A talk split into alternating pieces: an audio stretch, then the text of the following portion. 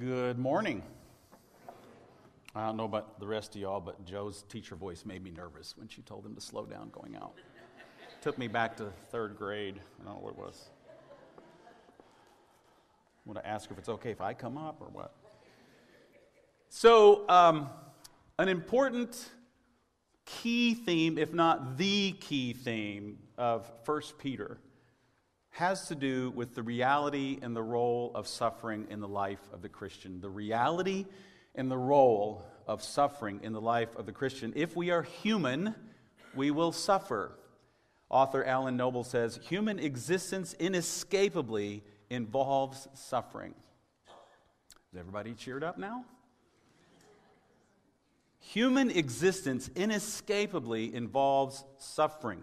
And if we follow Jesus, that suffering can be used by God for our good, for our spiritual formation, and even for the good of those who may cause our suffering. Suffering has a role to play. We've already encountered several forms of suffering in 1 Peter the suffering of enslaved people under unjust masters, the suffering of wives married to unbelieving husbands, the suffering of Christians maligned and abused and misunderstood by unbelieving friends, all under the watchful eye and the mounting suspicion of the Roman Empire. We all deal with suffering to one degree or another. We, we live on an imperfect planet among imperfect and sometimes evil people, and alas, we too are imperfect. And all of these things and many others can cause suffering.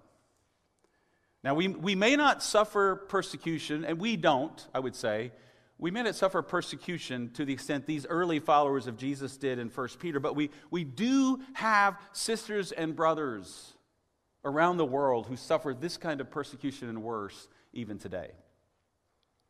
So, without any intention of watering down this idea of suffering as Peter presents it, the truth is we can suffer from a wide spectrum of suffering. We can experience a wide spectrum of suffering health issues, grief and loss, difficult bosses, rebellious children, wayward spouses, painful divorces, crushed dreams, fender benders, mental illness, and minor inconveniences. Clearly, some of these things are worse, way worse than others, but they all wear on us. They all test our patience, and they can test our faith.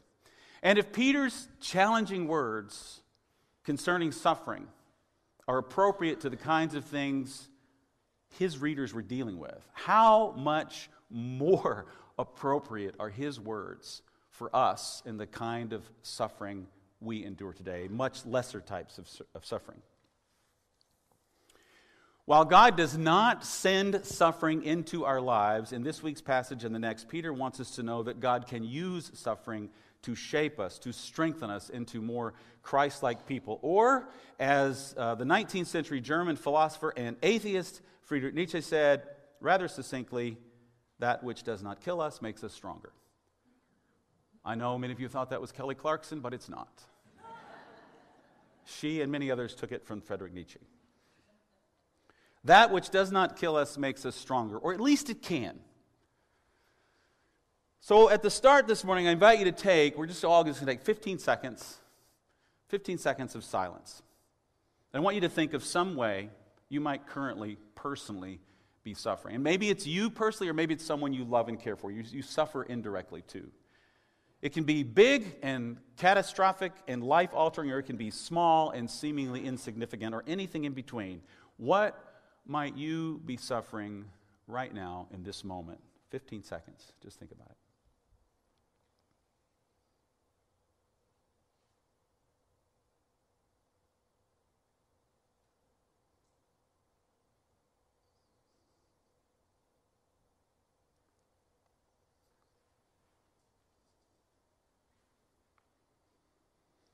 Over the past two weeks, chapter 3, verses 8 through 17, Peter has hit this idea of suffering for doing good, and he's hit it very hard.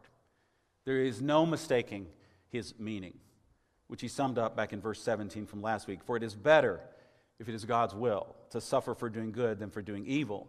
In verse 18, our passage today, he goes a step further by giving us Jesus as our example. Suffering for doing, be- doing good is better because that is exactly what Christ has done for us, and it cost him dearly. Verse 18 For Christ also suffered once for sins, the righteous for the unrighteous, to bring you to God. He was put to death in the body, but made alive in the spirit.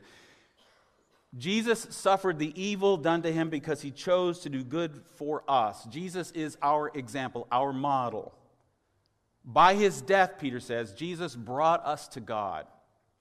Jesus returned us to that relationship that God had with humanity back in the Garden of Eden. He did it by his death, but with this caveat Jesus rose from the dead. Jesus rose from the dead. And Jesus' resurrection does at least two things it proves that everything Jesus said and did was true, and it promises us resurrection and final victory. It proves that everything Jesus said and did was true, and it promises us resurrection and victory in the end. As Andy Stanley said a few years ago, if a guy tells you he's going to die and rise again and he does it, you should do everything that guy says. For our purposes, if a guy tells us he's going to die and rise again and he does it, we should model our whole way of life after Jesus. Jesus is our example. Nothing else makes sense. If Jesus rose from the dead, we should model everything about our lives after him. But we're just getting started. Things are about to get weird. Maybe you heard it when you were listening to the scripture earlier. This is not only the strangest passage in all of 1 Peter, it may be the strangest passage in all of the New Testament. Verses 19 and 20. After being made alive, he went and made proclamation to the imprisoned spirits, to those who were disobedient long ago when God waited patiently the days of Noah while the ark was being built. This is a strange passage.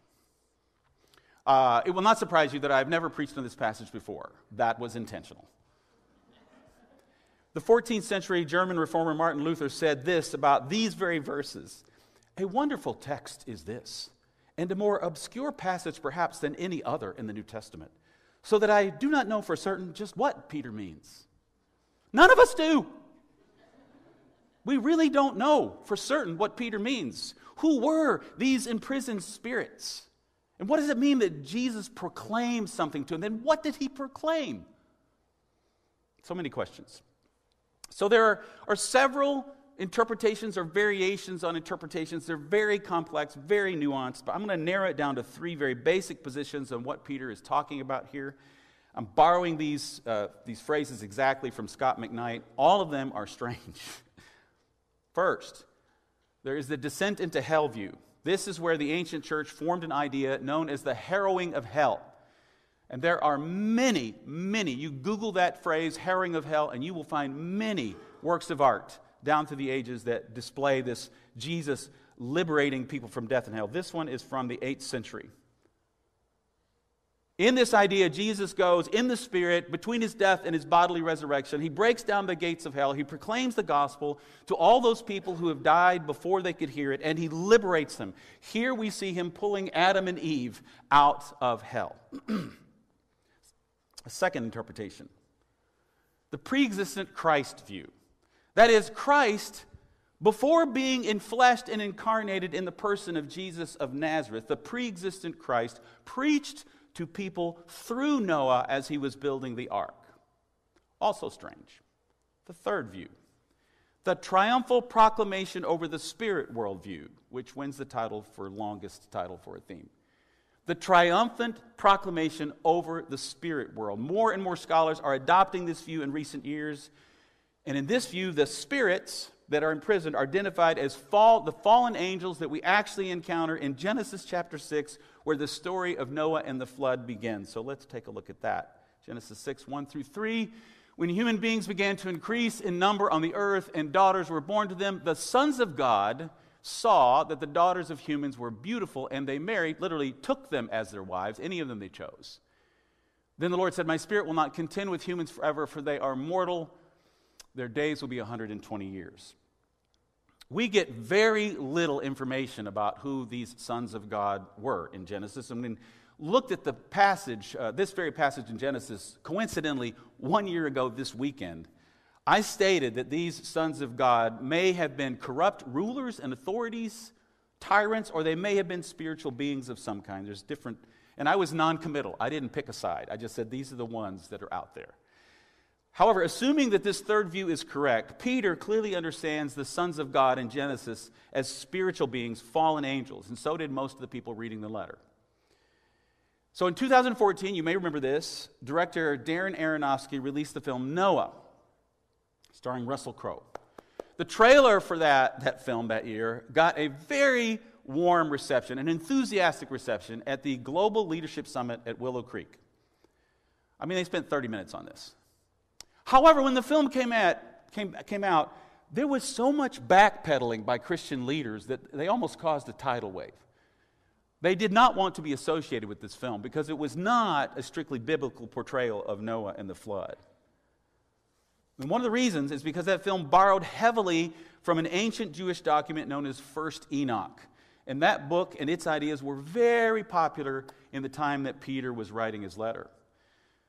So, First Enoch takes those first few verses of Genesis 6 and runs with them. These sons of God are fallen angels known as watchers. And God punishes them.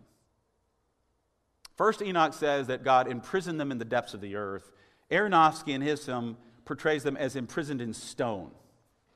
So that they look a bit like Rockbiter from the Never Ending Story, or Korg, Thor's friend from the Marvel Cinematic Universe. Come on, there you go. This has nothing to do with anything we're talking about today, but I figured if you were about to nod off, this might get your attention. and it's just fun to show things like this. The point for our purposes this morning, however, is that these, I, this idea of fallen angels and watchers this, that was very popular at the time. Peter may well have been drawing on this legend of the watchers to make his point.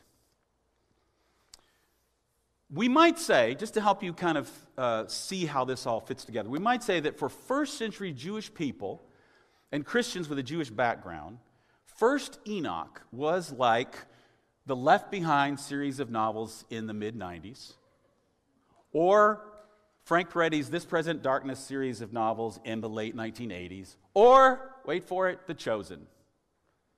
In the sense that people took these things in and began to think, well, this is biblical. This informs how we read the Bible. And even, just to, just to be clear, I like The Chosen. I'm not bad mouthing Chosen. I have issues with the other two things I mentioned, but I'm not bad mouthing The Chosen. But we can't take these things and import them in. And that's probably, I saw that happen in our culture, and I see it happening here in 1 Peter. Enoch was not the Bible, but a lot of early Christians saw its view as biblical. It impacted the way people read certain passages in the Bible.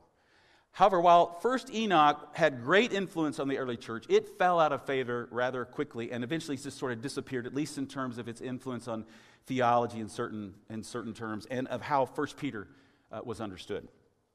Today, however, scholars have come to see that its popularity at the time probably has something to teach us about what was going on and how we might read and understand what Peter is saying in this strange passage. According to this view of the watchers as the imprisoned spirits, Jesus is not preaching to them to convert them. He's not preaching to them that, uh, to, to, to win their salvation. He is proclaiming a universal truth to them, he is announcing something to them. So, after noting that Jesus has proclaimed something to these imprisoned spirits, Peter quickly moves on to describe those who were saved from the flood. Verse 20, last part of verse 20. In it, in the flood, in the ark, only a few people, eight in all, were saved through water, and this water symbolizes baptism that now saves you also, not the removal of dirt from the body, but the pledge of a clear conscience toward God. So now, Peter is drawing more firmly on the biblical material through the ark, eight people were saved Noah, his wife, his three sons, and their wives. Peter then draws a comparison between the water of the flood and the water of baptism. Just as the water of the flood carried Noah and his family to safety, so the waters of baptism carry us to safety. So, in this way, the flood symbolizes or prefigures, some translations say, the waters of baptism. But baptism is not the removal of dirt from the body, Peter says, and he's likely, he doesn't mean when we take a bath. He likely is referring to uh, various cleansing, ritual cleansing practices that religions engaged in at that time. It's not about merely cleansing away moral dirt, he's saying it's about the pledge of a good conscience toward God. The pledge of a good conscience toward God. That phrase, like several others in this passage, is challenging to translate and interpret, but the interpretation that makes the best sense in this context is that for Peter, baptism is a sign of our pledge, of our intent, and of our commitment that what we proclaim in our baptism will become a reality in our lives. Baptism is a sign of our pledge, our intent, and our commitment that what we proclaim in our baptism will become a reality in our lives. Baptism and coming to faith in Christ are not only about our salvation and the promise of a final victory, they are about a way of life that is lived against the cultural tide. We are not merely carried to safety by the waters of baptism, we are transformed and ever transforming. We seek to live differently than we did before, which is the reason Peter's first readers were suffering in the first place. They are countercultural. And people don't like it. He's going to make this clear in next week's passage, chapter 4, verses 1 through 6. In the first part of verse 21, then, Peter says again that baptism saves us, but in the last part of that verse, he qualifies it a bit. It, by it, he means baptism and the pledge of a good conscience toward God. It saves you by the resurrection of Jesus Christ, who has gone into heaven and is at God's right hand with angels, authorities, and powers in submission to him. Peter refines his statement about baptism saving us. It is not the act of baptism that saves us, it is Jesus' victory over death, his resurrection. And our pledge, our intent, and our faith seals the deal. Jesus' death does the work of atonement, but it is Jesus' resurrection that vindicates his suffering, proves its effectiveness, and proclaims his victory. This is what Jesus proclaimed to the imprisoned spirits. His victory has ended the reign of sin and death. He is now at God's right hand, a place of power and glory and honor, and everything else is now in submission to him. Angels, fallen angels, imprisoned spirits, and all authorities and powers, human, systemic, governmental, and supernatural, all of them bow to Jesus. The very things that oppressed Peter's first readers and caused their suffering in the end will not win. Christ will win, and by his victory, we too will win. We already have. But in the meantime, in the meantime, we suffer.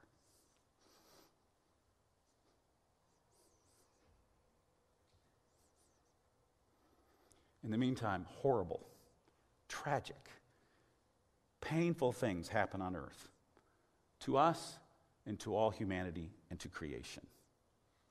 In the meantime, we must certainly do whatever we can to limit suffering and to mitigate the pain of human misery and that done to creation. However, we will still suffer. Our victories are incomplete so we must endure. But we endure knowing that God is with us and that Christ has won the victory already. Apostle, the Apostle Paul puts it this way in 2 Corinthians 4, verses 16 to 18. Therefore, we do not lose heart, though outwardly we are wasting away. Yet inwardly we are being renewed day by day, for our light and momentary troubles are achieving for us an eternal glory that far outweighs them all. So we fix our eyes not on what is seen, but on what is unseen, since what is seen is temporary, but what is unseen is eternal. Of course, we must ask what does it mean to fix our eyes on what is unseen? Sounds like nonsense. How do we see what is unseen? The challenge I find in preaching about suffering is knowing that for some of us now, and for all of us, likely at some time in our lives, suffering is not an abstract idea, it's reality. Clearly, over and over, Peter says we need to be patient, we need to endure, we need to choose to suffer for doing good if it is God's will. Just in the past two weeks, I've encountered people, families who have suffered a great deal. Saying to them what Peter says to his audience feels inappropriate, even callous. What does it mean for them to fix their eyes on what is eternal and unseen. Well, first of all, the most eternal and unseen thing in all the universe is God. So we fix our eyes on God. And that for us begins with fixing our eyes on Christ Jesus. The late pastor and author Tim Keller, who only passed away a couple of weeks ago, said it this way Suffering is unbearable if you aren't certain that God is for you and with you. Suffering is actually at the heart of the Christian story. Suffering is unbearable if you aren't certain that God is with you and for you. To fix our eyes on what is unseen is to train ourselves to see and understand and get to know at the core of our being that God is with us, that God is for us, and that our suffering is not always something we can or even should escape. Again, depending on what we're talking about. So, before we go any further, I want us to back up to chapter 3, verse 17. Notice a verse from last week's passage. Peter adds an important qualifier. Maybe you caught it when I said it earlier. An important qualifier to his statements about suffering. 1 Peter 3 17. For it is better, if it is God's will, to suffer for doing good than for doing evil. If it is God's will. To say that we are to suffer for doing good, if it is God's will, is not to say that if given the opportunity, we shouldn't seek to lessen that suffering. To say that we should suffer for doing good is not to say that we shouldn't try to get out of it, that we shouldn't try to lessen the suffering. In Acts 22, the Apostle Paul does just this. Just before he is about to be flogged by Roman soldiers, he asserts his rights. Verse 25 As they stretched him out to flog him, Paul said to the centurion standing there, Is it legal for you to flog a Roman citizen who hasn't even been found guilty? He's about to be, he's about to suffer for doing good. He says, Whoa, I have rights. He lessens his suffering. He decides on some level, this is not God's will. if we can lessen our own suffering or that of others, we should do so.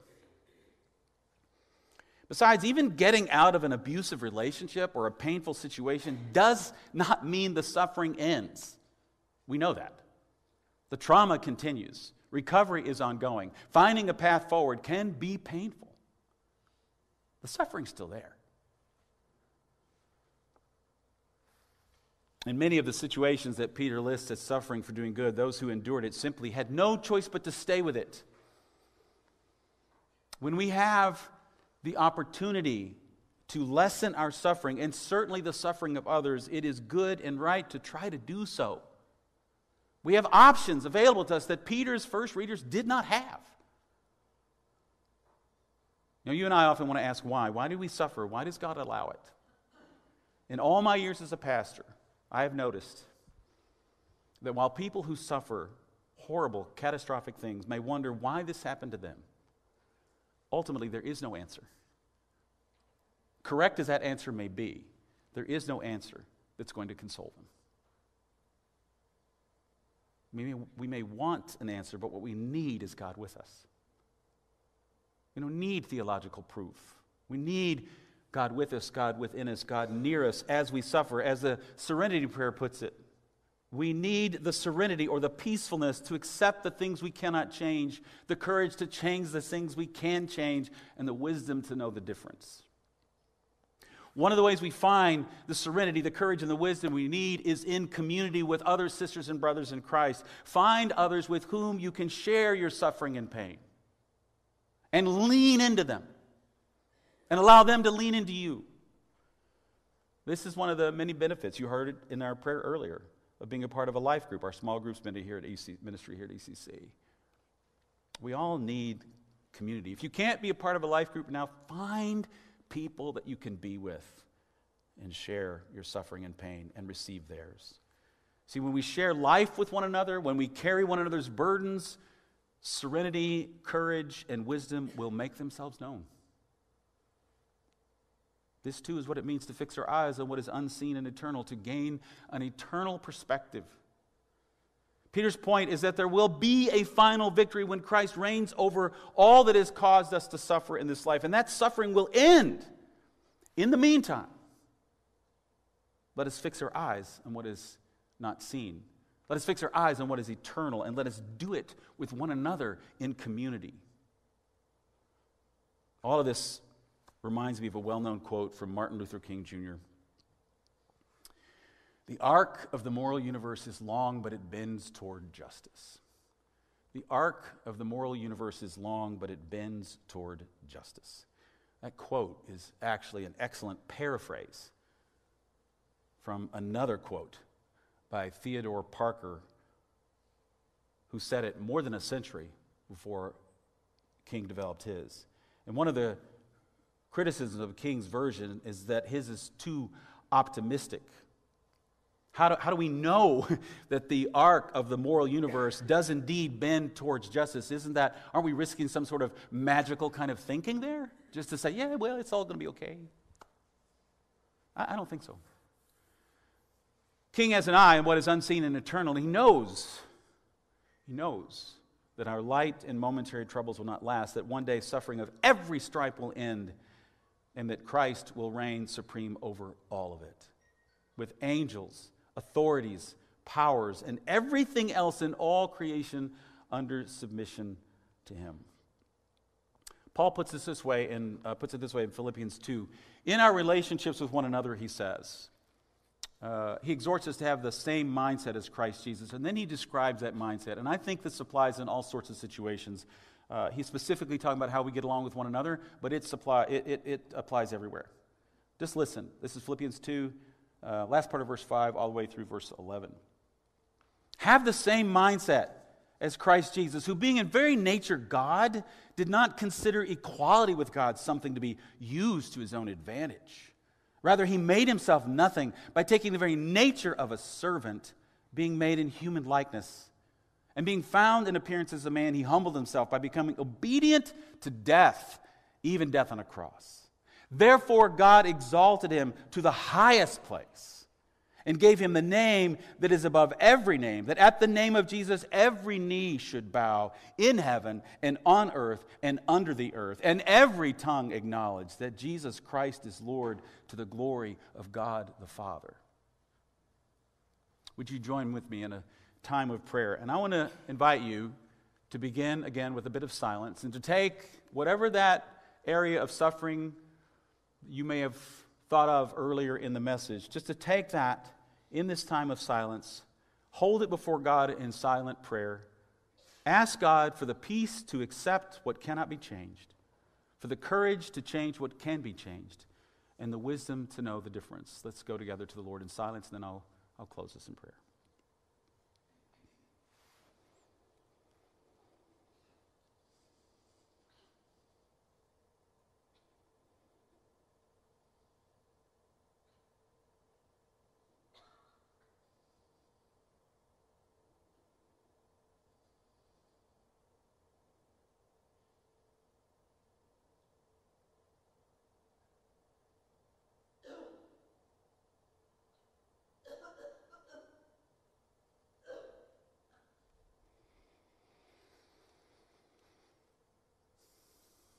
God, we believe that Dr. King is correct, that the arc of the moral universe does indeed bend toward justice, your justice, your victory.